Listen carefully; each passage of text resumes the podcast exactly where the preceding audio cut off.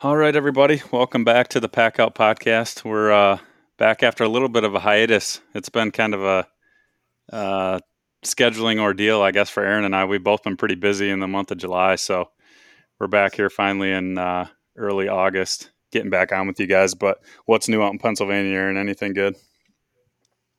Uh, finally, in the month of August, I'm not going anywhere. We have we have one one, one trip to Philly.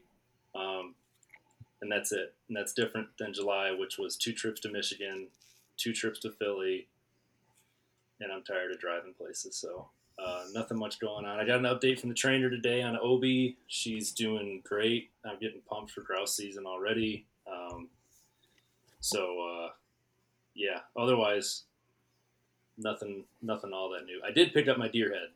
I got my skull back finally. So went and got that the other day and started messing around trying to hang that. But otherwise, same stuff, different day. How about you? Yeah, a lot of the same. I'd like to say that I feel like I'm going to get less busy, but we're about oh, three weeks out from. Uh, say you leave. You yeah, leave soon, heading heading out to Montana. So I've just been kind of putting the finishing touches on that stuff, and uh, the last two weeks or so here have been um, doing more shooting with the broadhead. So which is good for the uh, conversation we're going to have tonight. I guess we have uh, Micah Brown from Annihilator uh, on tonight, so excited about that. I think broadheads and arrows is something that we're always talking about and people are always interested in. So uh, cool to cool to get you on here, Mike, and be able to pick your brain a little bit with what you guys are doing with Annihilator. Oh yeah, for sure. Appreciate you having us on. It's like we always tell guys and, and, and gals, you know the uh, you could have all the fanciest stuff, the fanciest camo, the fanciest bows, the nicest boots, and everything, but it's the business end of the arrow and your arrow together. That that that whole projectile is what uh, is where the magic does or does not happen. So yeah. Yeah, 100%. yeah. That's the past couple years we've learned the, um, you know, the I guess the the the reasoning behind you know spending some money on a, on a, on a quality broadhead or just having quality broadheads. I mean, I grew up shooting, you know, Thunderhead 100s, pull them out of the package from Walmart or Dunham's or wherever I grabbed them and screwed them on and, and went. And the past couple years, started getting into some better broadheads. And this year, I'm going to shoot. Um, I, Cody had good luck with your guys' stuff last year, so I wanted to give it a shot this year. And um, really, really looking forward to hearing how you guys kind of came up with it. Like, I mean, the broadhead market's, uh, I would say that it is saturated to a point. So, like, yeah, that's, a, that's guys... definitely an, uh, an understatement for sure. As far as uh, you know, you look at there's a lot of bow companies out there. There's a lot of smaller bow companies that are great bow companies. Um, I shoot a buddy's prototype that was on the market 12 years ago, and uh, we're still prototype hanging out and prototype, prototyping that one. So, um, but in the grand scheme of things, you know, there's usually, you know, for the most part, five or six big bow players. But then you go, you know, arrow manufacturers, it's almost the same thing. Then you go to broadheads, and it's like this whole gamut of swinging metal and, uh, you know, all this flashy, shiny metal and everything else. So you definitely hit the nail on the head. There's, uh, there's a sea of broadheads out there. Yeah. So, like, uh, go ahead, Cody. I was just going to say maybe um, before we jump too much in the background, what's or into the the broadhead itself. What's your uh, background, Mike? I know you guys are out in uh, Idaho now. Did are you, you know, born and raised in Idaho? Where are you from? How'd you kind of get into into hunting that led you into a broadhead company? Yeah, for sure. So um, I actually just moved to the Boise area. I was one of the uh, one of the one of the uh, many people that jumped the burning ship that is California. No, I um, understandable I because uh, I laugh because Brandon and I, when you're talking about plans and how busy you guys are, we were talking today. We have an antelope hunt that starts uh, on Monday, and then we leave for California blacktail on either Wednesday or Thursday. So um, it's you know, like I said, it's kind of a kind of a joke. Um, I love that state. It's absolutely beautiful. Uh, um, there, there, there are cool people there. The northern part of the state, when you start getting away from a lot of the yahoos, is um, absolutely phenomenal. The hunting for blacktail is uh, second to none. Uh, anywhere you can go in just vast wilderness and hike forever and backpack back and and and hunt and stuff like that. But um, yeah, going back to your question, I was initially from California. I was in law enforcement. Um, just left last year. I was uh, deputy sheriff for uh, Sacramento County for 16 years, and uh, the basis for that broadhead kind of kind of comes from one hunting in the industry, seeing a lot of stuff fail, but two also understanding ballistics and how a uh, mushroomed uh, projectile moves mass out of the way and leaves a void behind it. Um, our broadhead is uh, we can get into details and go down what we what Brandon and I call the rabbit hole because it is a rabbit hole, but um, the broadhead is based on a platform bullet technology uh, combined with a broadhead. So, uh, in in a short sense, um, short word, uh, our broadhead basically hits like a bullet, but doesn't obviously carry the speed, but creates the void behind it that a very similar to what a bullet does, combined with what hemorrhaging does on a traditional broadhead. And when I say traditional, I don't mean like for trad archers. I mean traditional as in the sense of every other broadhead out there that's uh, designed to screw onto an arrow shaft. And that's not knocking broadhead companies. Brandon and I are completely respectful, and um, no way is should anybody take anything that we're saying as a bash to another broadhead company because that's not what we're about. Or, I mean, there's a huge, huge pizza, right? Plenty of pieces of, uh, plenty of pieces of that pizza. Uh, everybody can get a piece. Yeah, yeah, for sure. And, and I, I know what you mean by traditional broadhead and the fact that a traditional broadhead generally slices uh, yeah, hemorrhages. And if you look at them, you know, not like I said, not knocking them, they all look the same. They're sleek, they're profile. They either have a chisel tip or they're cut on contact. You could look down the uh, from the front of any broadhead if you guys had some on you right now and look down, screwed on an arrow shaft, and you'd be able to see the arrow shaft down the side of it. The Annihilator is the only broadhead that shields at 360 degrees. So when you look at it head on, you don't see the arrow shaft. So when you when you talk about broadhead specific designs and what we came up with it, think of like a think of a, what a round ball right the worst thing that worst thing that you can get hit with in the civil war was a round ball besides a cannon which is still a round ball right mm-hmm. um, reason being is because that that think about how much surface area that that round ball comes in contact with and, and shoves out of the way it's a a huge amount of uh, of mass now that ball is con is convex right it's pushed out think about the annihilator it's the exact same thing but pushed in so either way you have a wall behind the behind the other end, uh, other end of it. Guys didn't like shooting those in the Civil War uh, because uh, the fact that you can't steer it, right? There's a reason why golf balls have dimples. So when they hit it, they can actually steer it in the direction it wants to go. And a lot of people don't understand that when a projectile is launched, it doesn't matter what speed it is. You know, same thing why, there, why there's laces and dimples on a football. Um, help, they help design and kick off the air that tries to attach itself to the object. So when you think about a um, an arrow in a broadhead, you know a lot of these wider wider cut broadheads have vents or cutouts in them to get a wider blade length, but that also disrupts the air uh, in and around not only the broadhead but the arrow shaft too, the whole projectile. So the so the, like I said, going back to what you were asking, the basis of that of the annihilator was built on a on a bullet concept on the back end but the front end like a normal broadhead. That's fascinating.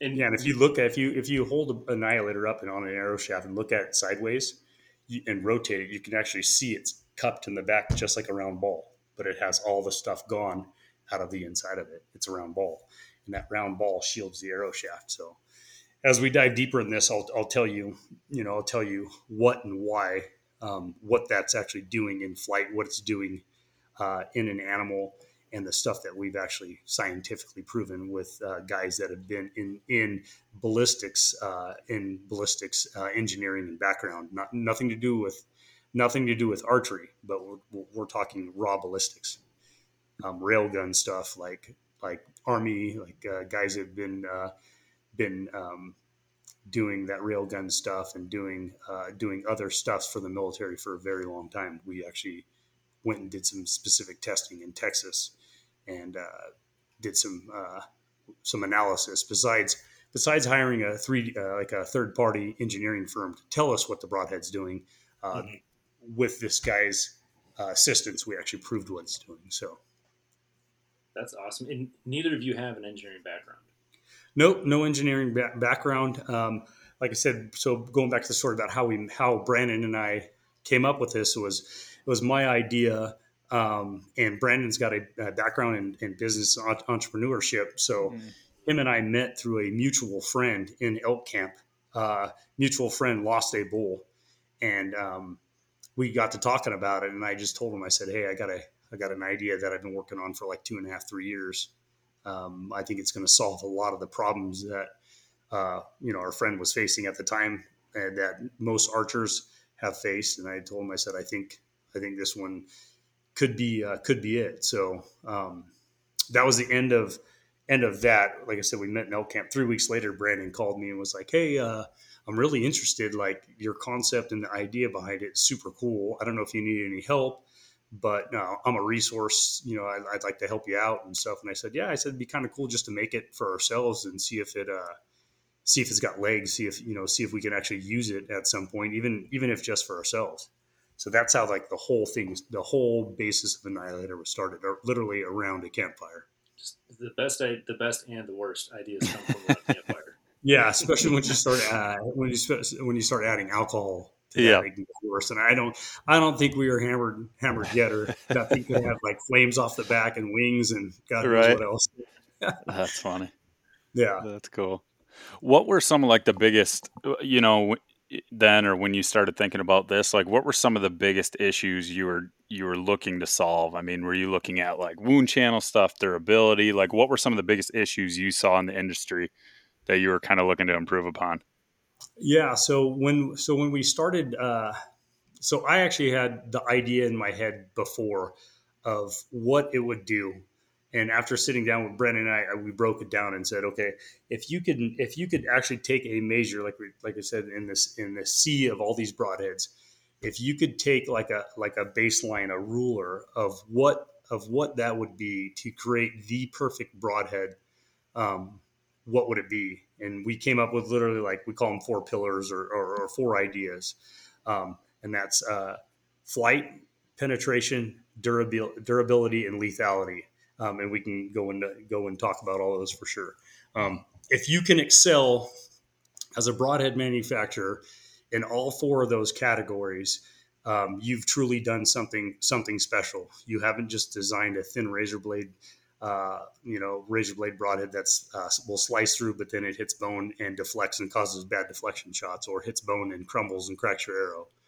Um, you know, you don't have a big long blade length that that causes it to to uh, you know continue to porpoise downrange because it's picking up air and not not able to deflect it off. Or you have a you know a wider a wider cut when it hits it, it, it rotates and causes the arrow shaft to go a specific way or you can't get it to fly long range. And when it actually hits at long range then it loses penetration because you have all these moving parts trying to open up uh, in in a direction perpendicular to the object that you're trying to hit. So there's a lot of things that went into um, what, like I said, in my thought process of what that would be. You know, a lot of fixed blade broadheads are really noisy because they have vents and cutouts that causes wind disturbance, and that's what you're actually hearing. It's and guys will mess with their vanes and do a bunch of stuff and say, "Hey, I'm getting the same noise." Well, it's coming from the front end of the arrow because that those blades are so wide and they have so much cutout. Um, but then again, problem with the cutout, right? You're actually that's a that's the more cutouts you have. It's like a, a bow, right? Like your riser, Cody, I can see in the background.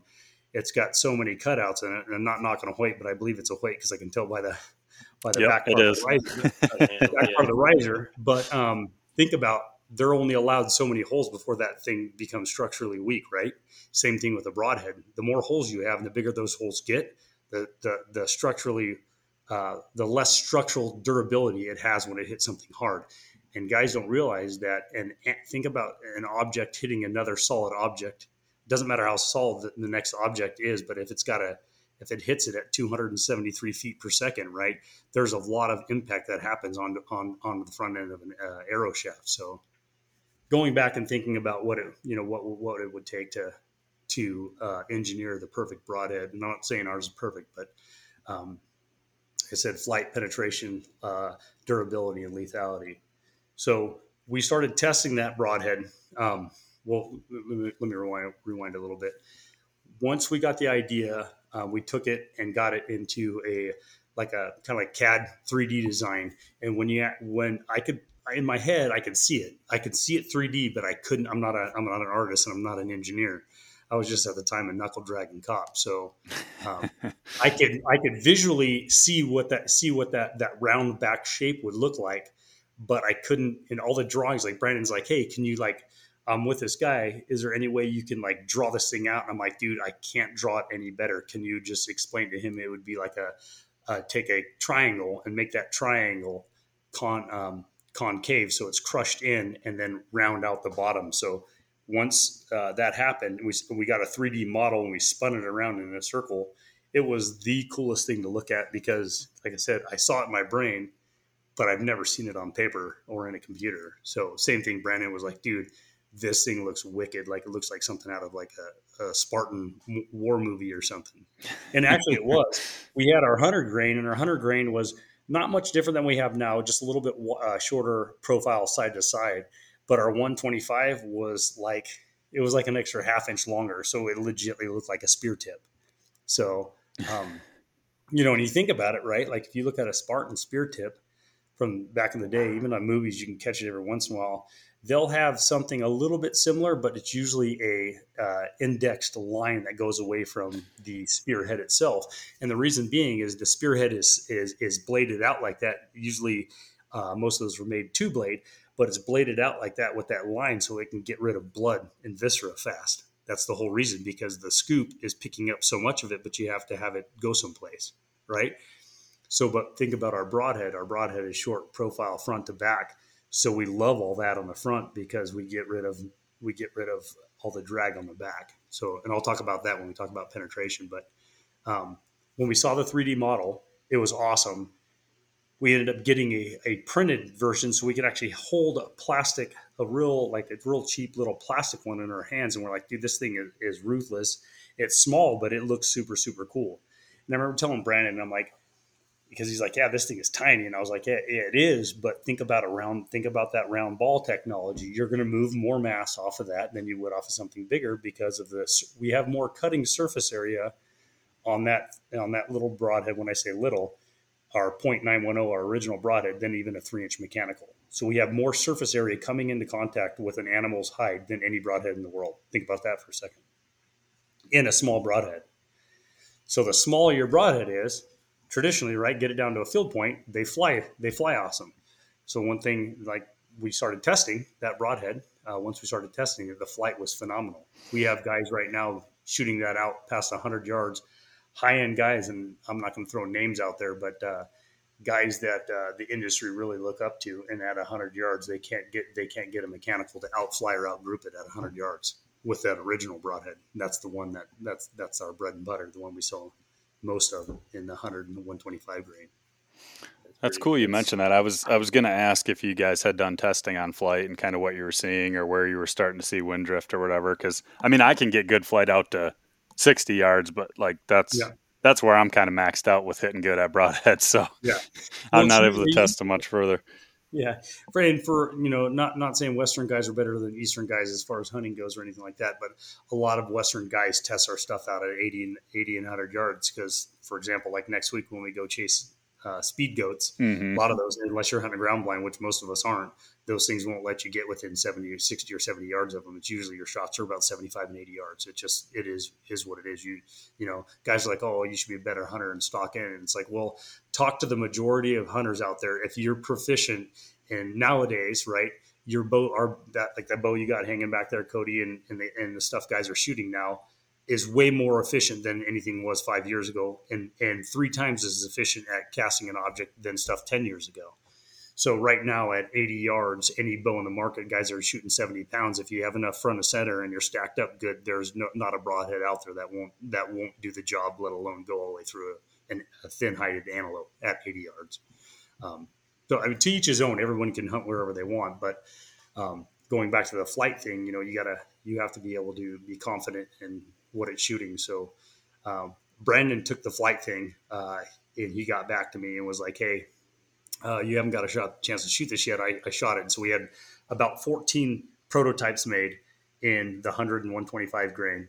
Seven of each went to both of us, and we started testing it. So Brandon went out first. He shot at uh, shot at uh, I think 40 yards, and he was like pinwheeling the target with his field points. And he's like, "Dude, this thing's flying great." Stretched it out 70 and 80 yards uh, with no adjustment out of a tuned bow. He was hitting right with his field points, and he called me up and he said, "Hey, it's legit. The thing flies for sure." And it was a little bit smaller profile, not by much, uh, side to side.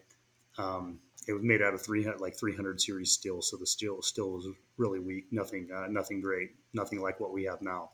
Um, but it was obviously prototype. So I took it and I said, "Hey, I'm going to go run down to uh, run down to um, this place I know that hole has a bunch of steel barrels." And I said, I, would like to, I'd like to shoot one." And I said, "I think I know what's going to happen." I told Brandon, I said, "All the material should be flared out away from that, away from the center of the broadhead, and, and we should have a monster triangle all the way, you know, similar to our logo in that metal." So sure enough, we went out and tried it. Shot, I shot against. Uh, like three or four different broadheads. Like I said, not knocking them or anything like that. But um, for example, we shot against a three blade, uh, very popular uh, three blade at the time, a hybrid three blade, and it was exactly what I thought that would do. And that's one of the one of the concepts that I told Brandon about. And my buddy was shooting a two blade at the time that that he lost that bull. Um, when we shot when I shot through that steel drum, it was literally a field point hole with three razor blade slits. It didn't do anything to sheet metal. Not saying not saying sheet metal is the same thing as, as an animal, but think about it. It's a stagnant object that does not want to move. So it's showing you exactly what your broadhead's doing when it hits something very, very hard, similar to a elk shoulder bone or a big, big deer shoulder bone. It's going to give you that field point with razor blade slits. So we shot that, shot a two blade, same thing. It was a field point with a little bit stretched out, shot a mechanical, and um, that was a horror story going going through uh, going through sheet metal. So I, I, won't even go into that one. But it made it through uh, one side. I think one of the blades opened up, the other side busted in half. I think so. You had like a field point with a little slit out to the side and then a partial slit on one side, and then didn't didn't do anything to the back. Then I shot the annihilator, and what I noticed was it went through the drum so fast that the arrow didn't. I, I had to go over to my neighbor's fence and look through the I had, uh, horse fence at the time, and uh, I looked for the arrow um, right when I shot, I kind of walked by the barrel, glanced at it for a second, and it took it. I like my brain didn't register exactly what I was looking at until I got back. I found the arrow, and I remember picking it up, and I could see like there's little serrated edges because we were using cheap steel. But one thing I noticed was my arrow was intact and all the fletchings were intact. And I thought for a second, I was like, okay, those my fletchings and my and the broadhead edges or blades um, weren't even in line with each other but it still pulled everything through that hole. Why is that? So I went back and looked at the hole, and sure enough, it was that it was this triangle hole. So it it the hole that was made by our broadhead did exactly what I designed it to do. I designed it to take the brunt force of the impact and allow the arrow and fletchings behind it to keep doing what they're doing by driving forward, and there's no friction on it. So uh, going back to shooting and stuff like that. Um, one of the things we do at TAC, like we're known at Total Archery Challenge as the broadhead that will that you can shoot over and over and over. That nothing happens. You, you, they're like, you, oh, you guys are the car hood guys. That's like the, they'll come up and be like, hey, you guys are the car hood guys, right? And we're like, yeah, but we don't we don't show people how durable the broadhead is. I think the last TAC we had 400 shots on the same broadhead smoking through the hood. It was the same broadhead. We never even touched it up. But what we were showing people is that through all those shots, how can that small broadhead create it create that big of a hole to take your arrow and fletchings through? And what we that what we did by doing that is we we proved that the broadhead takes the brunt of the friction and the drag. There's no drag on your arrow shaft and vanes so think about it think about it from a physics standpoint. I'm not saying that we're physicists or anybody's a math scientist here or anything like that but if your broadhead is low profile and you can see down the side and you're getting that field point with razor blade slits. As your broadhead is diving through bone, that bone is grinding and slowing down your arrow shaft because scientifically your head has not moved anything out of the way to allow the arrow to go friction free.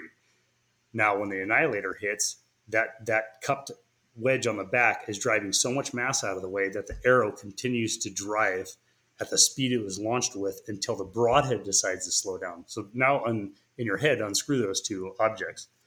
They're broadhead, right? Fast, sheet, uh, fast, sleek, shiny. Ours, uh, round, bulbous, draggy. Now put the arrow shaft on both of those, and you tell me which one has more drag. We sacrifice drag. That's that's one of the reasons why we won that award. at the ATA show for best new innovation in 2020 because we flipped flipped the broadhead industry upside down. We induced drag on the broadhead when everyone thought we were crazy. We got when we first launched, people were like, "I wouldn't shoot that at a squirrel. There's no way that's going to fly. That's not going to penetrate. I wouldn't shoot it at a cat. That's not going to penetrate anything." But little did they know that it will when it hits a solid object and breaks the plane of that solid object. Think about it. Nothing is slowing the projectile down until the broadhead hits the other object versus everyone else when they hit that solid object they have drag down their arrow shaft. Now think about an arrow shaft. Arrow shafts are half inch around times 30 inches long on most of them plus your vanes right? That's 60 inches of raw drag that every broadhead manufacturer forgot about except for us. We eliminated all that drag on the back to get the whole projectile through the animal faster. So what we're testing now we're doing a bunch of testing um, we have to slow it down a little bit because of the hunting season, but we're uh, we're starting to test multiple objects. So once you hit an object, the speed at which you can uh, carry to the next object, and we're gonna um, we're gonna blow the doors. Like people are gonna be very very surprised at what this thing does once it hits a solid object and scoots to the next object where other heads start falling off the map. I'll so be, that's like be, that's. Uh, go ahead, man. Well, I was gonna say I'll, I'll be completely honest. Um, I remember at because uh, I living in Pennsylvania, we go to I I did go to Harrisburg every year, um, help out with BHA. And at the after party, I remember you guys gave away a pack of broadheads, and I, I don't remember if it was 2020 or if it was 2019. Must have it probably it. It was 20, uh, 2020 at the so, BHA with First Lite and. Yeah, yeah, yeah, yeah. Okay, um, yeah, guys, yeah, that was the one. You guys gave away a pack of broadheads, and I looked at them, and I remember talking to myself, and I remember texting Cody. I'm like, "Yeah, these guys gave away some." I was like, he, he asked what what they were giving away. I was like, broadheads, etc. And he's like, "Oh, we're the broadheads." So I was like, "I don't know.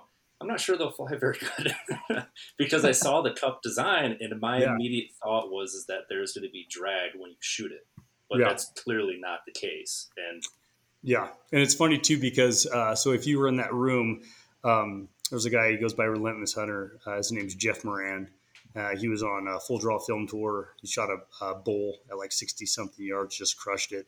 And then he took our 125X, the XL, and put it uh, uh, put it through a bull. I, think, I want to say the bull was uh, 30, 40, 40 yards or something like that, and just put it through both shoulders. And he said that the bull just dropped like it got hit with a bullet. And he was actually in that room. Um, that's funny you say that. He was actually in that room. So when when we were talking to guys there, like all of First Lite, I love those guys. They all shoot. I'm friends with all those guys. I actually ran their pro staff for uh, two years for First Lite from California when I was mm-hmm. cop. So uh, I know and all those guys that were in that room now. Uh, they all uh, shoot shoot annihilator, but um, yeah, it was pretty cool that um, guys are there and, and, and, you know you bring up something like that and instantly I, I, go to someone who was in the room that had a ton of experience out of the gate when right. people didn't even know what our broadheads are, and still to this day people people don't know. Um, they're they're, they're going to know pretty soon. Yeah, if sure, I mention it among uh, another friend group I have, they they all typically shoot the same broadhead they found you know a few years ago. Mm-hmm. Because it works and, and, it works for them. Yeah, I, and we, we, always tell guys like guys will call us and be like, "Well, I'm really like you know I'm really liking this." And we always tell them, "Hey, like like I'm not going to sink your boat. Like if you if you believe in what you have and you want to shoot it, it's, it's what you know it's everything you thought it would be. Then keep shooting it. But it's the guys that that it's the horror stories that you hear when they come up to us at a booth and they're like, dude, if I would have had that on at this, it, it, it could have went through. And that's what we play at like Harrisburg and stuff. We'll just play videos where arrows are just screaming through shoulders and deer are just buckling. Like we played one video last year where a guy out of Texas uh, shot a deer through the shoulders uh, in eight point. Um, I think that's what you guys call them, right? Because I, I mean, I have one up on the wall right there, but uh, not, Western not, guys call them four by fours, yep, but you guys call them eight points. yeah. So, um, but yeah, he shot right through the shoulders, and it uh, it goes through this buck so fast, um, just buckles both of his shoulders. It skips off the ground and almost hits another buck in the face. After it, it's got so much momentum, the end end of it ends up flinging over the top of it, hits the ground, and then tumbles over and, and is like a half foot away from hitting another buck in the face. And the other buck was like 15 yards behind him and uh, the guy who shot was uh, level playing field uh, with the deer at 30 yards and went through both of his shoulders. And and he's he's this when I say guy, he's a kid, he's a 17 year old kid um, out of Texas that just his dad gets I think it's called like a PLM tag or something like something where he goes and buys property and he gets to hunt it, and then his dad buys another piece of property and he hunts it and sells it and. Um, Brandon and I get pissed, not trying to go on a tangent, but we're like, dude, we're Western hunters. It's like you get two deer tags in two different states. You get a couple elk tags and a bear tag, and that's about it. And these guys are over there in Texas just laying the hammer down. So. All right. State but, of opportunity. Yeah, so that's like the like I said, just the, the flight of it. Um, you know, the flight of it's unmatched. Um, the durability, right? Uh, what people don't realize, like we've had guys and they're like, "Why don't you make a stainless steel broadhead?" So if you go back and think about stainless steel, right, you, you have them in your kitchen, you know, because you don't want them to rust in your sink. But knives aren't good for striking hard objects because the edges fold over, right? Uh, they're good for one-time pass use, um, and that's for cutting alone. Think about what we said earlier: broadheads are designed to hemorrhage, right? So everyone's made super shiny, uh, sleek, flat-bladed broadheads to slice through uh, animal hide. But what happens when you hit bone? The thinner your blade edge is, right, the easier it is to roll over on itself. What happens if you have like a bleeder blade or a real thin blade totally bend on you and roll all the way over? It's going to take your arrow and that projectile, go whichever way the bend was, and continue to follow. That's why a lot of guys don't realize, you know, uh, shooting mechanicals and stuff like that on quartering to shots, you have a mechanical event opening up in, inside of an animal, and one of those blades decides to bend, takes that broadhead and goes whichever way it wants to on the bend. So the Annihilator, um, we said, what's the most indestructible thing we could make this thing out of? Like, what would be the, the, the best, badass, baddest thing we could do? We said, okay, well, we can go into high, high end Rockwell. And we're like, well, problem with high end Rockwell, like you get into the, when I say Rockwell, that's the hardness of a metal object, right? Um, 63 Rockwell, stuff like that, 70 Rockwell, you can get razor blades insanely sharp. But the problem is, the higher that Rockwell goes, the more brittle and bendable and breakable the metal mm. becomes. You bring that down into an object, uh, say like 4140 is what, what we use. 4140, 4140, the molecules bounce around and come right back. Now think about our broadhead. It's on a pyramid. Any way you, if you, I wish you guys actually had one so you could see it as I was talking to you. Grab that broadhead and look at it. Any way you look at it, it's it's, uh, it's a pyramid. Any any way you look at it, top, bottom, to the side. Pyramid is one of the strongest shapes ever designed. Now add the fact that the blade edges, the blade length isn't that long, and we're pitched at 30 thou, but we're only pitched at 30 thou at the very, very end. So we go from like 100 thou to 30 thou on the very, very end. So our edges will never roll over. You could, that's why you can shoot that broadhead over and over and over and over, going through animals and pull it out, and it still looks exactly the same. And 4140, that's the same stuff the hammers are made out of hammers are designed to strike objects over and over and over and not splinter or break, right? That's why hammers are made like that. You wouldn't want a hammer to a, a, a stainless steel hammer to hit a hard object one time because it it shoots sparks and pieces of metal at you because the metal becomes too brittle to break off. So, so that's the durability side of like 4140. Yeah, while we're talking about the, you mentioned that the blade angle, or the the bevel angle, I guess, is 30 degrees. Yeah. So I'm sure you've seen this guys are using a different jig to sharpen to get mm-hmm. it to 44 degrees. What does yeah. that do to your broadhead? Is that a detriment to the design or anything like that? Um, no. So uh, one of the comments we've had, and, and and going back to think about what we talked about earlier about the hemorrhaging, right? The mechanical and like we talked about mechanicals and and fixed blades. Mechanicals are designed to hemorrhage alone. That's why the blades are so big, right? The longer cutting blade you have, the more laceration and more. It's called capillary refill. You can actually see it when you pinch your finger and let go of it. Your finger will go from red to white, or from white to red, and that's that's your capillaries refilling blood um, at a specific rate. So mechanicals that are designed to have that capillary refill that'll happen faster. The Annihilator has a short blade profile so it doesn't cause capillary refill to happen as quickly as, a, as another broadhead would because it's not lacerating. But what we're, we're doing at the same time, um, and this is something I can talk to uh, in closing on the last pillar that I want to talk about is lethality is our broadhead is blowing a hole open, allowing that hole not to close. And then our broadhead is also cutting the inside of that hole. So it's a it's a it's like a two layer safety system when our broadhead hits. It's a lot different than just hemorrhaging. So that 4140, going back to your question, you can get our broadheads uh, broadheads insanely sharp. Um, I don't ever get mine past an 800 grit or a 600 grit. For me, that's perfectly fine because I know that when that broadhead hits, it's doing something different. It's not just relying on its hemorrhaging f- factors to kill the animal. So you can take a beveled stone, and I think uh, Lusk Lusk talks about it um, on one of his uh, one of his videos that he does. But you can take a beveled stone and get that 30 degrees to bite in deeper. And what they what they actually call that is uh, it's a, called a hollow grind. You take your 30 degrees on one side and kick that one edge in, and as you rotate the blade, it's got two edges on each side, so you're actually sharpening six edges every time you rotate the broadhead 360 degrees. So you're actually pitching that 30 degrees and getting it like more at a at a steeper angle.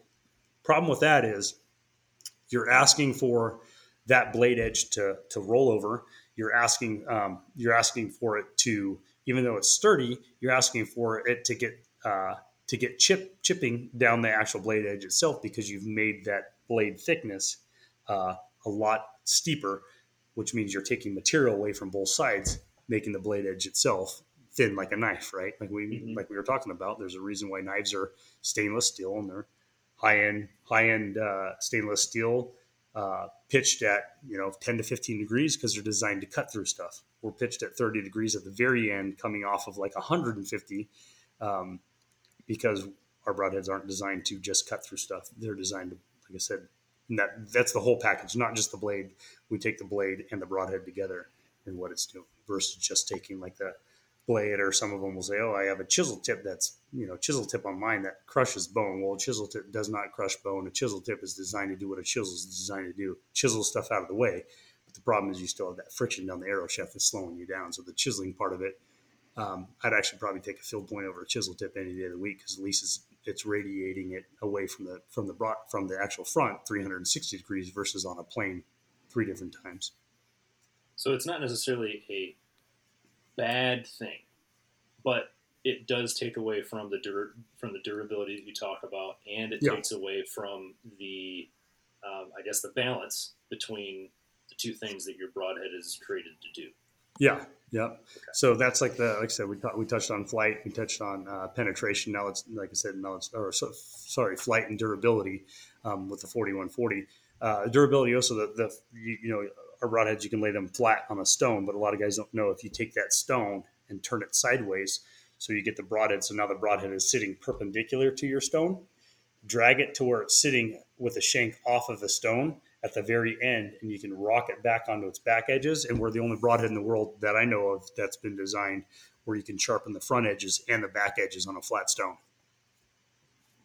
So the broadhead itself will rock up, get onto its back edges, and you just go side to side on a stone to sharpen the back edges. And guys are like, well, why do you need a sharp? Why do you need the back edges sharpened? And I'm like, well, if you think about it, like I said, in the grand scheme of when we were thinking about the ultimate broadhead, if for say you don't get a pass through for some odd reason, because that's definitely not the case for the most part with our broadheads, is that those sharpened edges will cut on the way back, but also it's it's probably without a doubt the easiest broadhead in the world to pull out of a, of a dense target because one, it's not building up friction as it goes in, but two, the edges are sharp on the back, so it just slides right back out. In and they're sharp uh, on the back because we want you to use the broadheads over and over and over and over. Yeah. In case Cody puts another one into his bag target, are they pretty easy to pull out of those too? Uh, bag target, um, bag, from what I hear, it's uh, actually really, really easy because it's doing the same thing. It's just pushing all that material out of the way as it goes in uh, versus oh, okay just going in and with a field point and then like like I said, cutting two little thin or three little thin uh, areas out of it.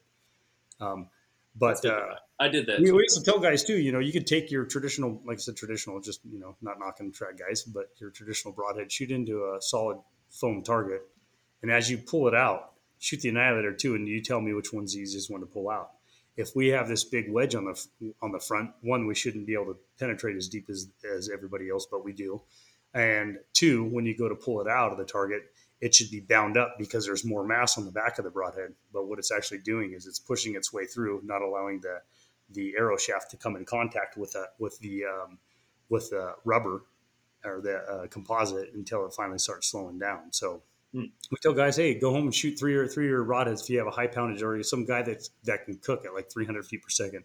Have them shoot uh, all the same, uh, all, you know, three or four different broadheads all in the same arrows and watch which one pulls out the easiest. And not only that, which one doesn't have the melted material on it. You know, when you shoot field points or whatever, or other broadheads, you got to sit there and scrape all the stuff off your arrow shaft. Well, what that stuff is, is because your arrow went into a solid object at 273 feet per second and went in with so much force that it's actually melting the object to the arrow shaft. Shoot the annihilator, and you won't have any of that because it's not building up the friction on the arrow shaft.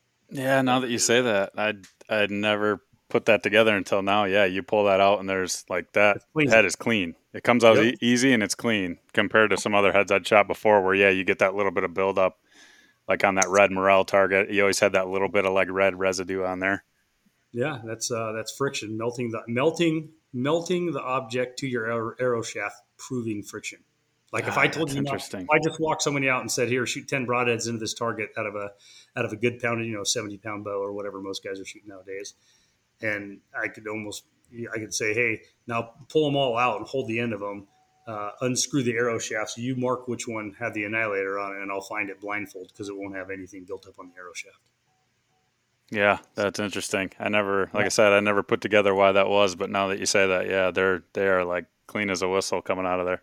Yeah, and you should you should notice too when you go to pull it, it's like you start pulling the thing comes right out. Like it doesn't. We've had guys like tear oh, through yeah. their shoes and stuff, thinking that they're going to yank this broadhead that's wedged in this foam target, flip it over, and they pulling up on it, want to right through the side of your shoe, and it's because it's you know it's going in there, and the the, the broadhead's taking the brunt, the arrow shaft's not. Yeah, that's cool. Cool to know the yeah. why behind it. Yep. So that's a flight and, and durability uh, uh, and, and, like I said, now let's talk about penetration. I covered part of that, and that part of that is the fact that that hedge is that head is wedging as it's going through, allowing the arrow shaft to come in behind it friction free. So we tell guys, it's, literally think about it like this: if you got, you know, you're driving down the driving down the road, and a big rig was in front of you, and that big rig crashed into something. Uh, the reason why they do so much damage is one the kinetic energy that they carry. Right, they're carrying a lot of cars, but the, the reality is is just because that front of that truck stop doesn't mean what's behind it wants to stop, right? So what what's behind it wants to keep, keep driving forward. So think about that when our broadhead hits or what you're shooting now. When you hit something, the arrow wants to keep going forward, right? Because that's it's it's propelled at 290, 280, whatever you guys are shooting.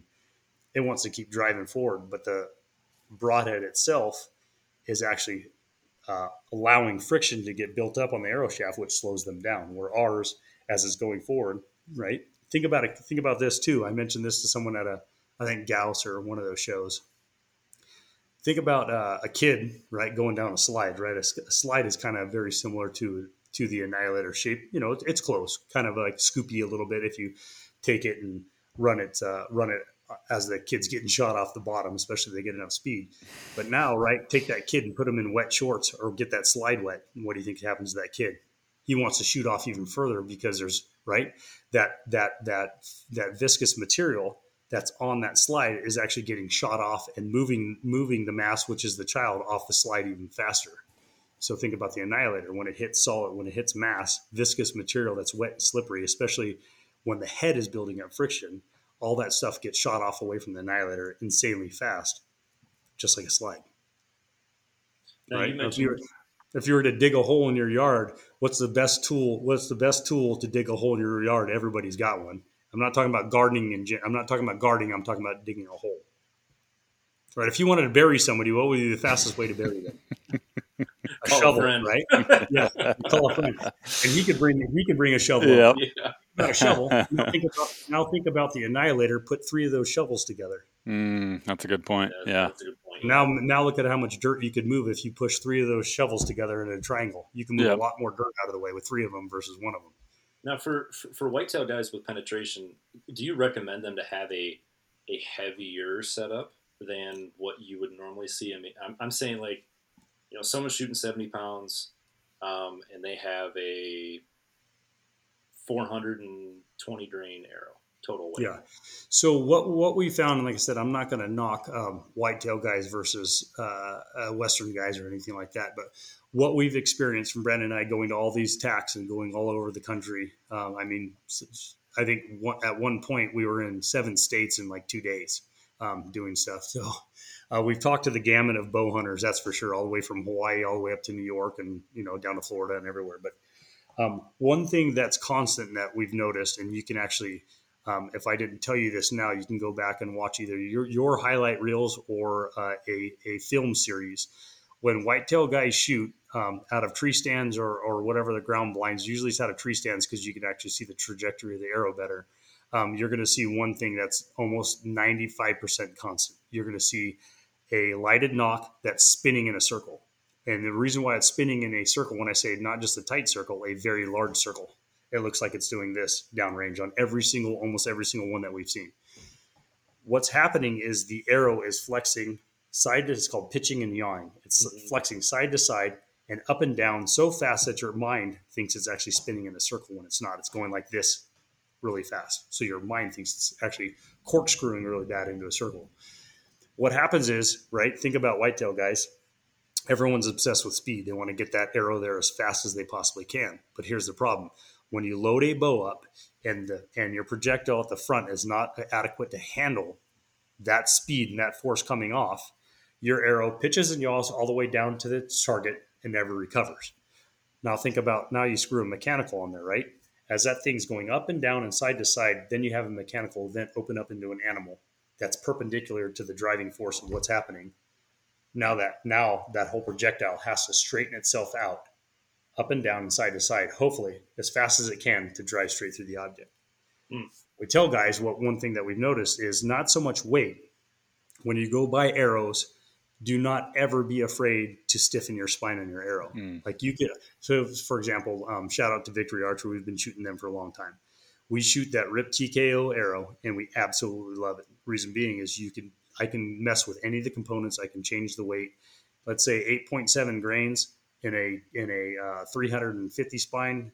I can jump down to a 250 spine and I didn't gain, gain very bit, any, any weight at all so in the same so in the same setup, I can shoot a 75 pound bow if I wanted in a 250 spine, and it's launching that projectile, and the arrow is recovering faster.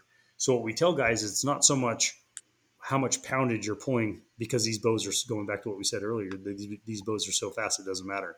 It's the amount of time it takes for that arrow to stabilize itself and then want to drive through the object straight. So when you go out and shoot, like going back to the lighted nock thing, we always tell guys if you have a big field, go out at night, grab all your friends, and have you take a 350 spine arrow and shoot it out of your 72 pound or 73 pound bow or whatever with a lighted nock. Then shoot a you know shoot a 350, shoot a 400, then shoot a 350, then shoot a 300, and then shoot a 250. Watch what happens when you shoot that 250. You're going to see that lighted nock go like a laser because that it recovers so fast because the spine is so stiff in that projectile. Once your arrow's flying with just a little slight rotation and it hits an object, it just wants to drive pile drive right through it. Mm-hmm. Yeah. So guys in the whitetail world are are going so fast with bow speeds, but they're not they're not compensating for the arrow spine. So we tell guys, shoot whatever you want, stiffen your spine. Any broadhead in the world will go through it at these at most. What do you guys mostly shoot? Twenty five yards, twenty yards at a, out of out of tree stands for the most part. The yeah, probably thirty max. Was, yeah, thirty max. I mean, it, it's so. You, yeah. Do you think so? Let's say, say Cody, say let's just say, for example, you're a twenty nine or thirty inch draw. Let's just mm-hmm. let's just say, um, say at eight point seven grains versus eight point eight grains. Do you think that deer is going to jump the string because you grant you, you gained two or three grains at thirty yards? Mm-mm. Not going to jump that string because it's not going to get there any any amount of time noticeably different I mean, maybe fractions of a fractions of a second different. That and there's no reason why you can't. So what? Going back to your question, what we've noticed is a lot of guys in the whitetail world are under spine because they want it to get there as fast as possible. Versus guys out west that shoot long range have to make sure you're because you'll know you'll know once you start stretching that envelope what the arrow flight looks like, and there's there's nothing you can do to fix it if you're not spine right. So we always tell guys, don't be afraid to spine up, spine up, and go out there and shoot as many pounds as you want because that, that spine is where you're going to get the best best uh, arrow flight regardless of what vanes or what broadhead you put you got to be spine right first. You mentioned That's vanes this was something i wanted to ask earlier and i kind of forgot about flight. What kind of vanes are you guys like having good luck with steering these with? Are you able to go a little smaller because of the design or what what yeah. have you guys found? So uh, interesting you said that. Um, so with the original one, we've had that tested with four vanes, uh, three vanes, hard helical, no helical, um, taller profile, in line with the broadhead, not in line with the broadhead. Um, and what we found is that original broadhead needs very, very, very little help on the back end. It doesn't matter what you put back there; it's not going to affect it that much because the broadhead itself is the the, the amount of uh, surface area that's pushing air out around the broadhead is so small as far as the turbulence being affected that it doesn't really matter what what uh, what's happening on the back. We've had guys shoot FITA vanes, which are like one eight sevens, um, tiny things at 60 yards, and, and, the guys have never shot our broadheads before. We we've seen them shoot, and we'll say, "Hey, let's screw this on real quick at 60 yards, side by side attack with field points." Never shooting our broadheads before. Now the XLs, because they are the, the XL, if you put the XL next to the original, it is way bigger. So when I when we say um, the XL and guys get it, and they're like, "That's not XL. What does that mean? That's still a small broadhead." We're like, "No, no, no, no. What you're looking at is an extruded version of the original. Like they're the same footprint. You can put one broadhead in the back of the the original in the back of that one, and then you just bring the blades out. So that's where that's where that XL comes from. So guys that want to shoot that for most people at 40 yards, what that broadhead, think about a plane wing, right? When a plane wing, plane wing's beveled, so it causes lift. You got to match that lift on the back of your arrow shaft, and you do that by having a little bit taller profile vane and a shorter configuration that's lighter. Um, blazers, for example, like a not not um, not not a slap in the back of blazer any, anything like that, but we've done quite a bit of testing and a blazer in just a standard offset with no helical at all will keep that keep that XL really flat. It, it but the, what the XL likes is speed.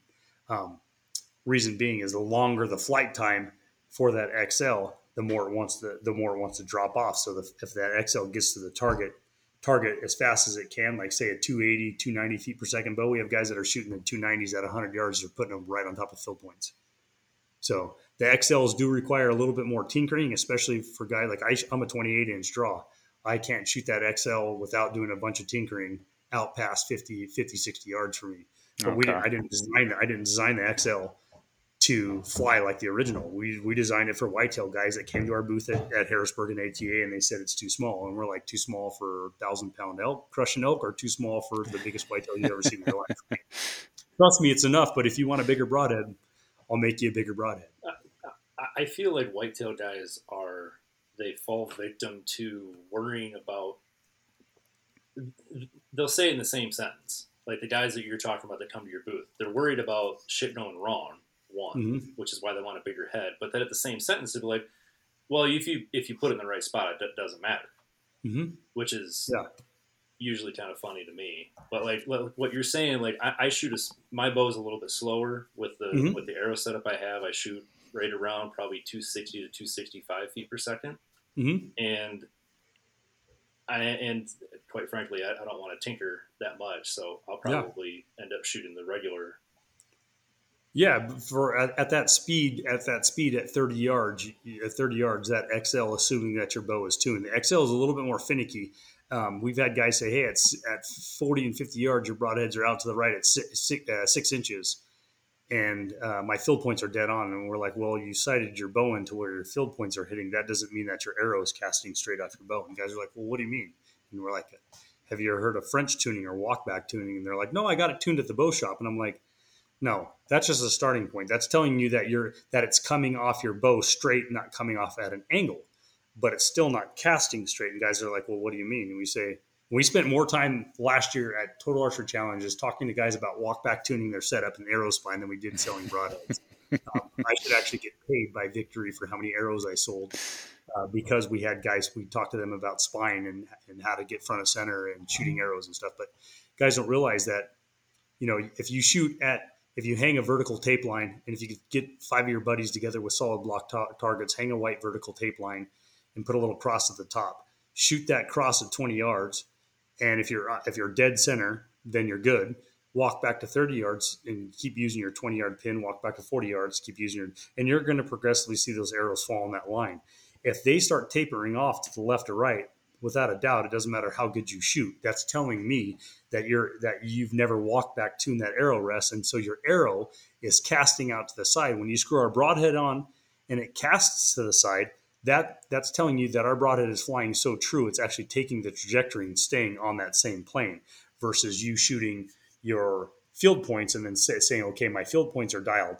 But that doesn't tell you anything. That just tells you that your field points are grouping to one side or the other because you've never walked back to your arrow rest so like if somebody say someone wanted to like a whitetail guy wanted to shoot the xls or whatever mm-hmm. um, uh, like what I mean, are they good to take those like out west for elk too? Would you recommend they have some regulars for for elk, or what do you what are you usually telling those guys?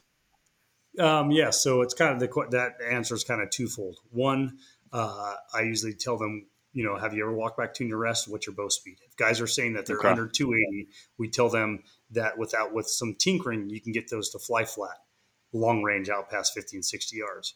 For example, for me, right? Think about what we talked about earlier, the blade blade length, right? The mm-hmm. XL. When I go out whitetail hunting and pig hunting, I can take any of my broadheads and I know they're going to do the job. I shoot a 125. I shoot about 17% FOC. I think that's about the sweet spot. And what we've done with our testing with that military guy is that 15 to 18% is is phenomenal. It's called a ballistic trajectory. You, it, it's it, like you take a rock and just throw it. And you can actually take your arrow shaft and do the same thing. Put your weight on your arrow shaft and just throw it like you're pitching a rock in a river out in the field. If that arrow doesn't take the turn, you don't have enough trajectory of light to actually steer that thing the way it's supposed to steer and the way it's supposed to fall. A lot of guys, the whitetail guys, we've had them do an attack. They'll take their arrows and throw them, and they fall almost flat to the ground, proving that they have no FOC in that. And part of that FOC causes a lot of trajectory problems in flight. But we tell guys, hey, if you're going to shoot shoot the XLs, just uh, shoot them, shoot them out to distance. you are going to see where your efficient, where your uh, insufficiencies in your setup are, whether it's arrow spine or your vanes, and then get get comfortable. For example, I don't shoot, like I said, I don't shoot the XLs hunting out past 50 yards for me because I have a slow bow, slow bow. I don't. I have a prototype bow that's not on the market yet. It's slow. It's short axle The axle. A lot of guys have seen it, but um, I shoot. I shoot in my quiver. I carry two originals up front and three in the back.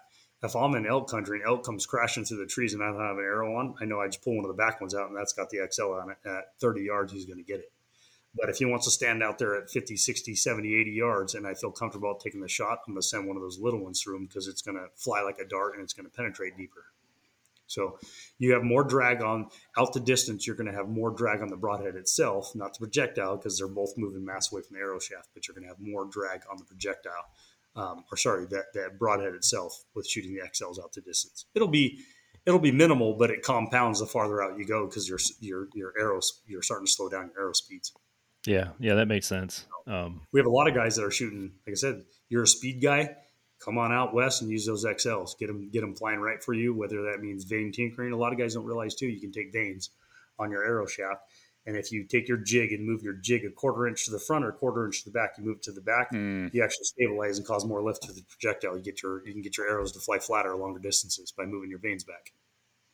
Changes the center of pressure of where that arrow where that arrow is flying it will actually take it and lift your arrow up in the air. That's, Moving farther forward, it'll take it and dump it. That's fascinating. Yeah.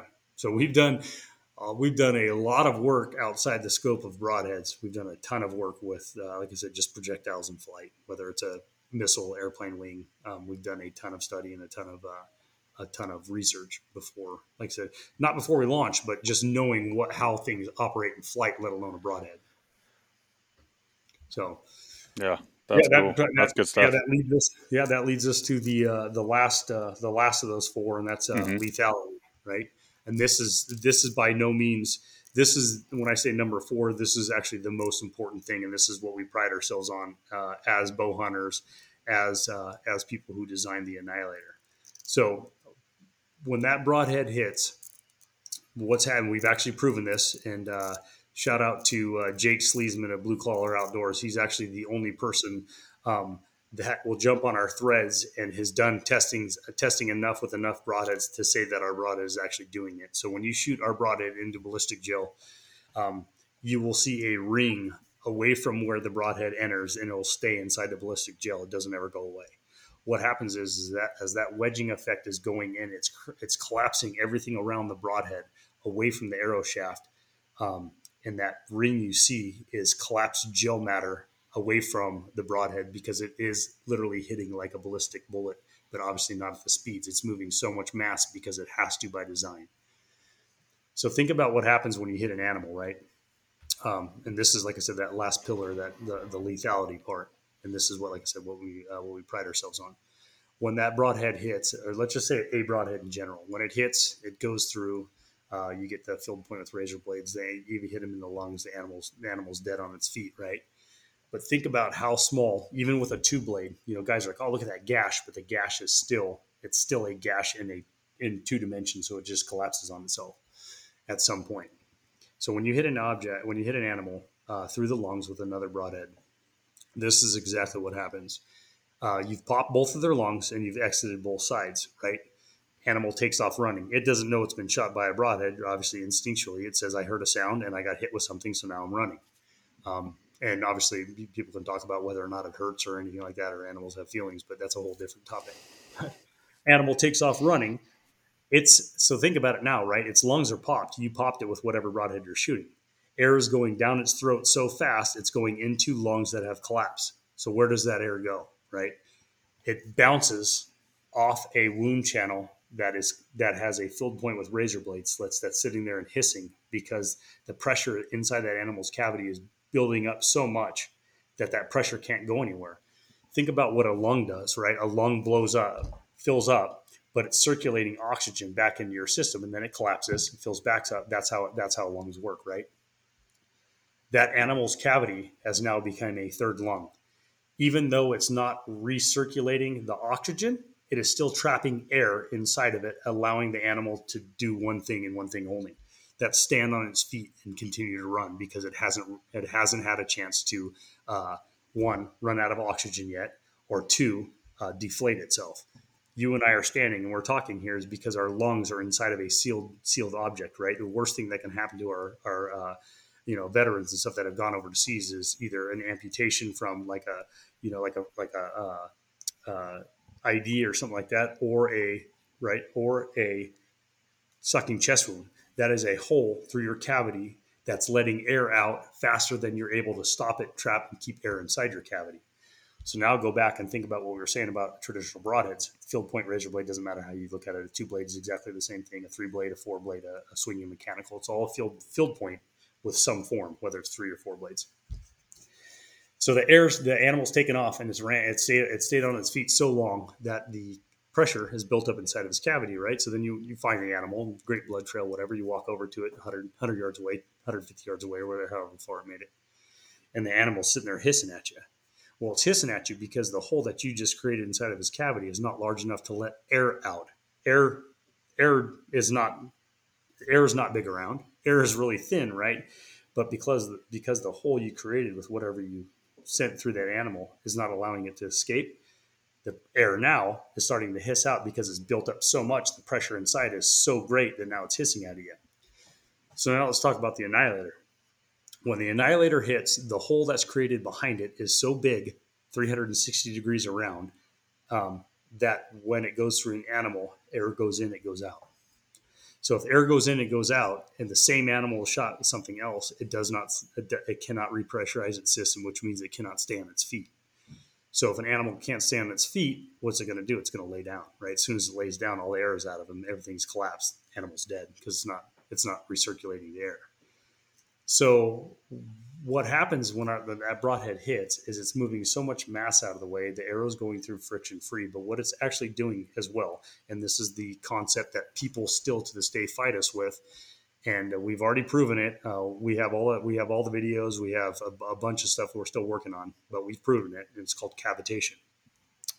Bullets kill by percussion and ripping and tearing flesh, but they also cause cavitation. There's uh, th- that's what bullets do. That's what the other the other object that people hunt with, right? Um, other projectile or whatever they throw at an animal. Our broadhead causes cavitation because the hide does not have a chance when it hits the arrow. When the hide hits the broadhead, it's it's jacked up at like 40 degrees.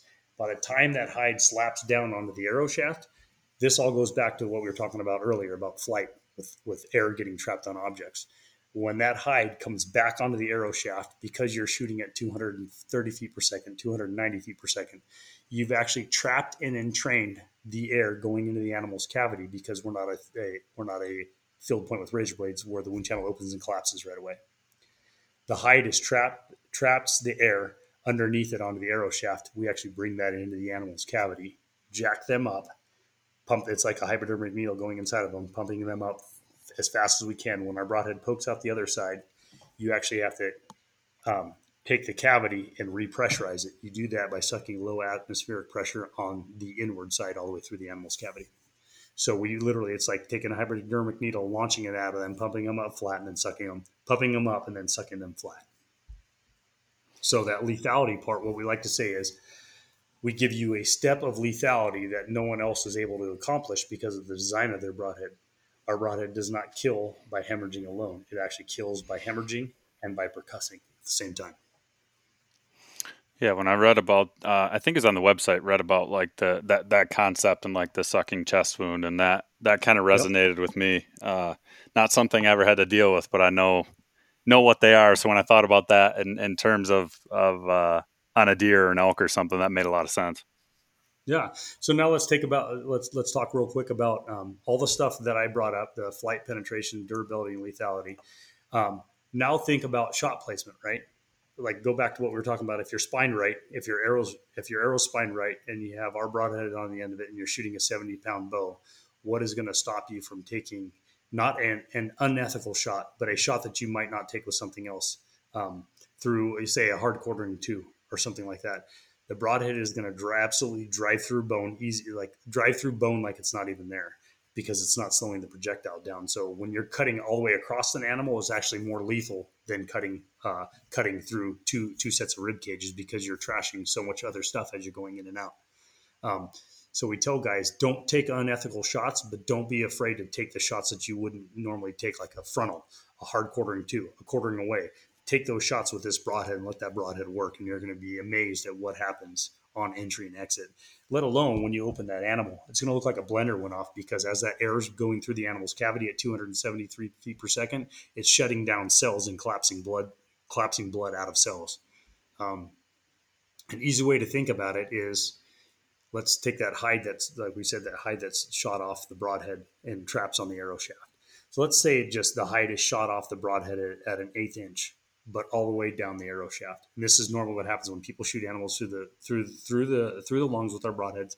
They'll say that they didn't have barely any blood on the arrow shaft, just specks on the on the uh, on the vane. That's proving that the broadhead is not allowing friction or anything else to touch the arrow shaft because it's arrow the arrow is going through a hole that broadhead creates.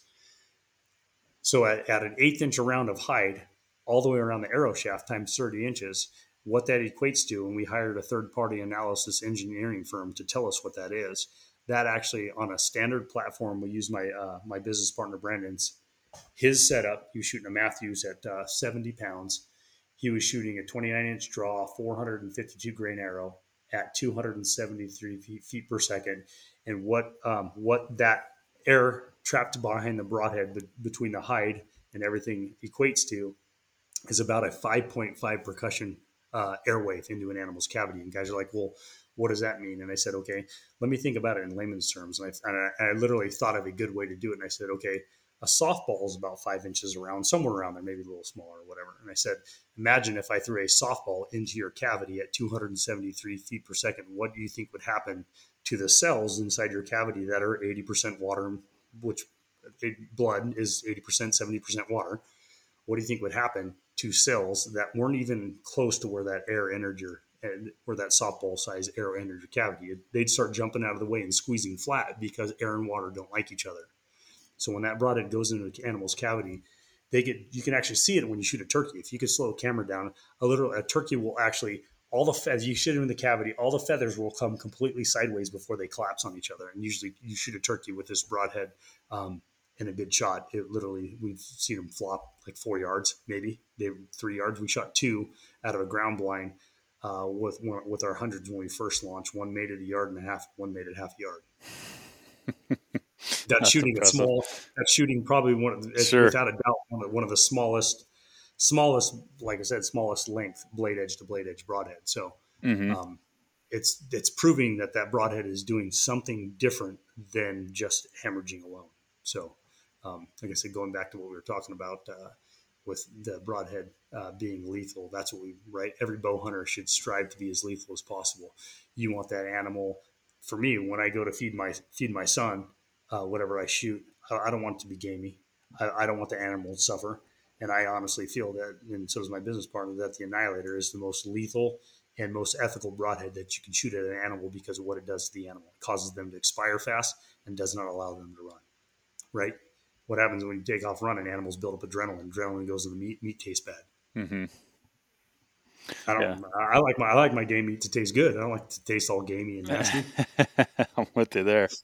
Yeah, that was one of the things I was really impressed with. Uh, my my hunting partner, buddy Jimmy, he uh, started shooting your guys' broadhead at the same time, and he I think he had shot a doe or, or shot a deer first, and that was one of the, and I helping him, you know, uh, cut it up and stuff. But that was one of the things I was really impressed with was the wound channel you know, because mm-hmm. that's what you think when you see the broadhead. You're right. You think it well, it's it's small. Like, what's this going to be like? But I, the wound channel is very impressive, which is kind yeah, of what I was looking for because I had came from like a two blade and just I don't know, like th- they were okay, but I was just never like totally satisfied. So, yeah, and when you when you look at the, you know, we've had guys hold up deer shoulders from six feet away, and through with a camera, you're taking pictures, and you can see the light on the other side mm-hmm. through meat and through everything. That's proving that that that broadhead is boring a true hole through an animal.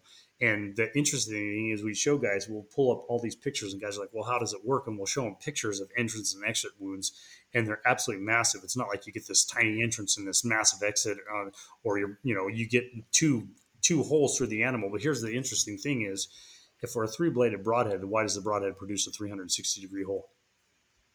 Like when you go up to your animal, rarely you'll see you might see a triangle in the hide, but you open that hide up and it's a hole through the animal mm-hmm. and that hole that hole is irrelevant of the shape of the broadhead. It's totally different.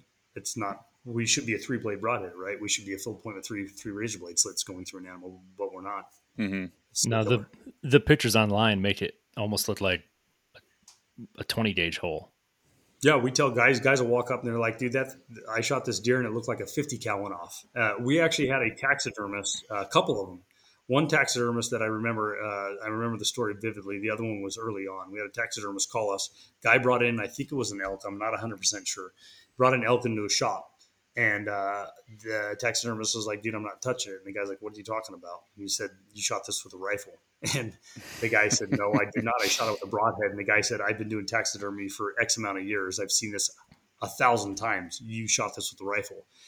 And the taxidermist actually got on the phone and called Fish and Game. Fish and Game showed up, and luckily for the guy, Fish and Game walked up and was like, "I shoot the Annihilators too," and that's the hole that they leave. I can tell you right now. I have a feeling that dude, that dude, uh, lucked out a little bit. Yeah, without, without a doubt, without a doubt. And so, yeah, we uh, we always laugh at that story just because it's one of those things where, um, you know, in reality, guys, in your shoot, in your, you know, you're you're blowing through shoulder bone and putting holes in shoulder bone that like like a rifle round went through them. It's not your traditional like um the crack like a not knocking two blades, but like a two blade that goes in and tries to rotate and crack bone. Then it builds up friction on the arrow shaft. Ours just goes through whatever it hits. It's putting a hole in. Doesn't matter where you hit. So um, we like to tell guys it's literally the insurance policy. If you think about it, right? If you get a hole where you're supposed to shoot it, it's awesome. It does what it's supposed to do.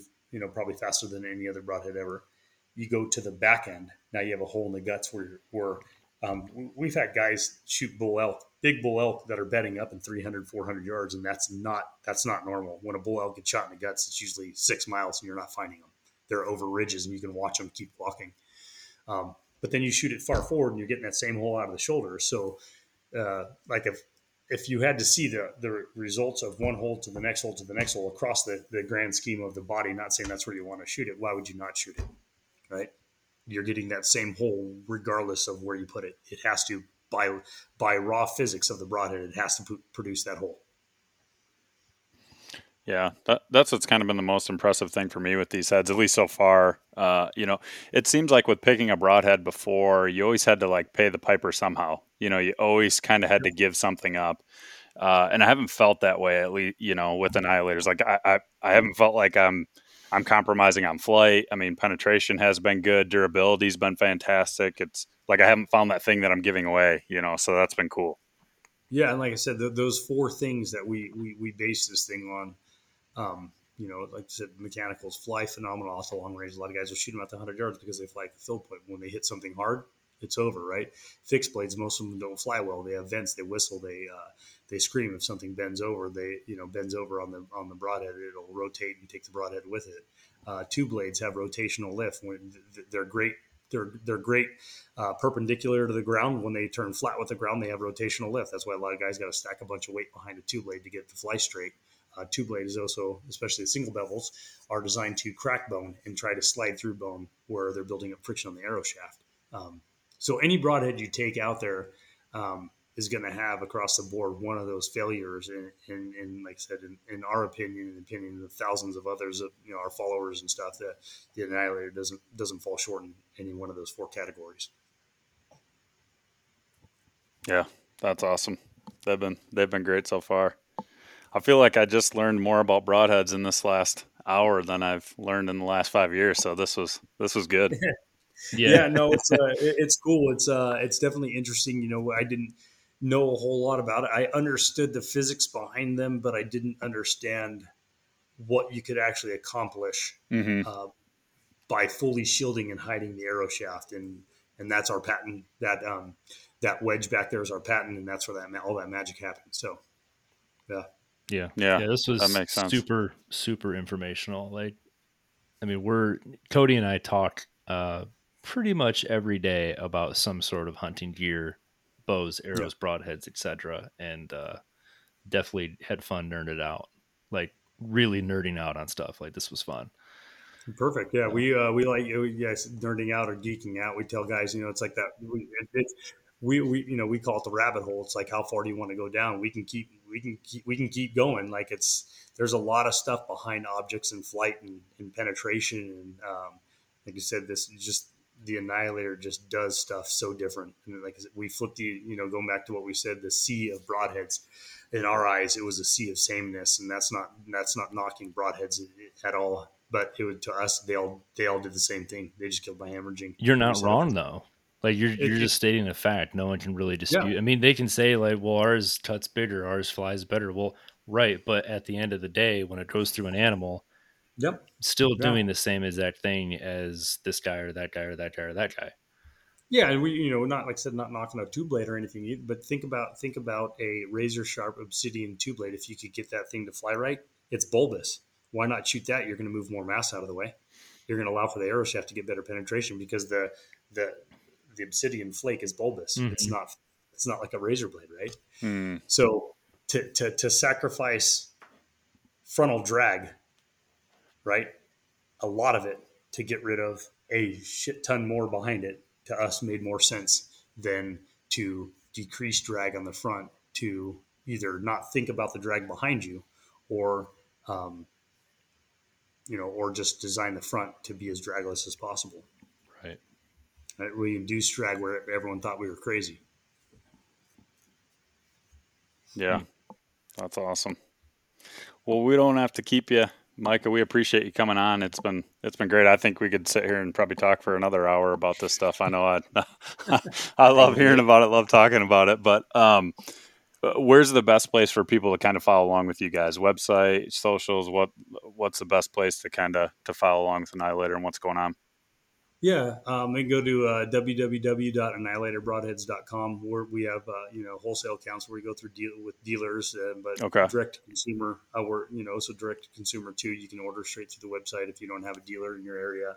Um, we're on Instagram and Facebook. You know, Annihilator Broadheads. Pretty pretty easy to uh, pretty easy to follow. But we always tell guys, you know, do your research, um, shoot what makes you feel comfortable.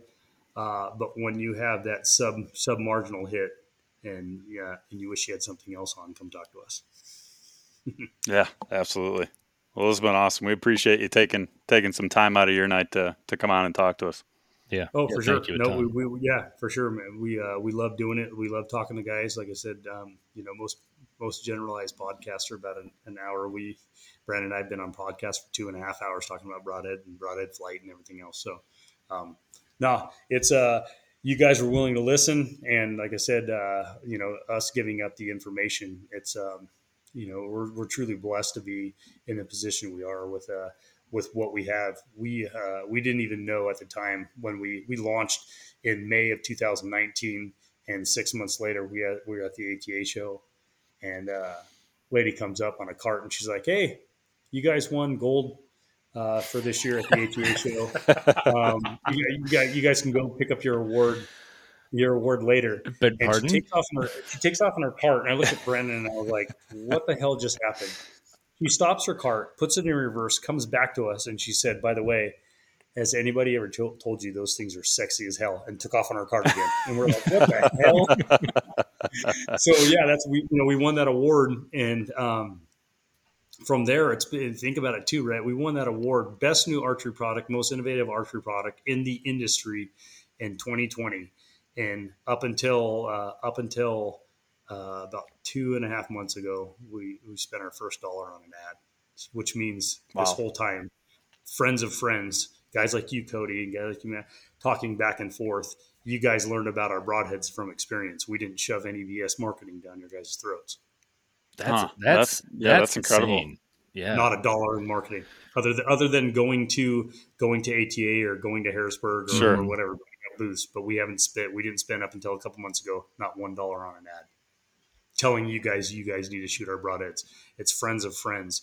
So we grew completely opposite of probably I'd say 95% of it, any other broadhead in the industry mm-hmm. too. It's all been grassroots. So you our, our, our fans are diehard Annihilator fans because they put put the heads through the ringer and their friends have and their family. We've got families, husband, wife, daughter, grandmother. They all shoot. Like in Pennsylvania, we went to the Harrisburg show. We'll sell a whole family all broadheads, and they're like, "This is the only thing we shoot."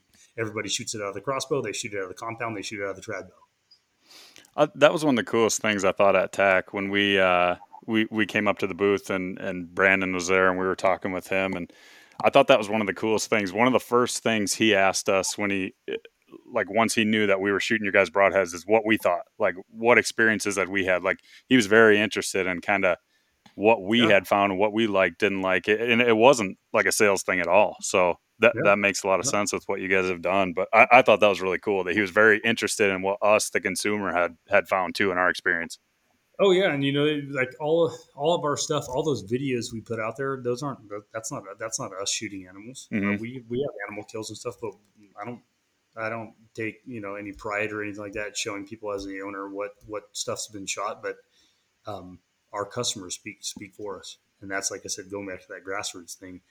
That's that's what Annihilator is about. We we never wanted to push false information, and this broadhead was so different when we launched that we knew we were gonna it was gonna be an uphill struggle, but it's not like that anymore. Like if you don't if if you don't know about Annihilator, one of your friends does. Mm-hmm. Yeah, yeah, definitely. yeah, for sure. It's awesome. Well, I think it helps. I mean, you guys are an easy company to support too. You know, uh, so and and you have a great product, which helps. But I, you know, I think it's an easy company for people to support. So I know it's it's very easy for me to keep buying buying your products. Yeah, we're you know we're we're we're hunters first. You know, this didn't yep. come about to make money or anything like that. Uh, we're just we're just blessed and fortunate that we have so many Annihilator fans that let us continue to uh, make broadheads and and uh, you know one thing that we can say is that we've we launched as innovators, and Annihilator will always be an innovator in broadhead revolution technology. You can count on that like this is this we're not done yet. That's perfect. We'll, we'll flip, awesome. we'll, flip the industry again. Yeah, I'm looking forward yep. to seeing that. Yeah, for sure. Yep. All right, Micah. Well, thanks again, uh, and yep. everybody tuning in as always. We appreciate it, and we'll catch you on the next one. Sounds good, man.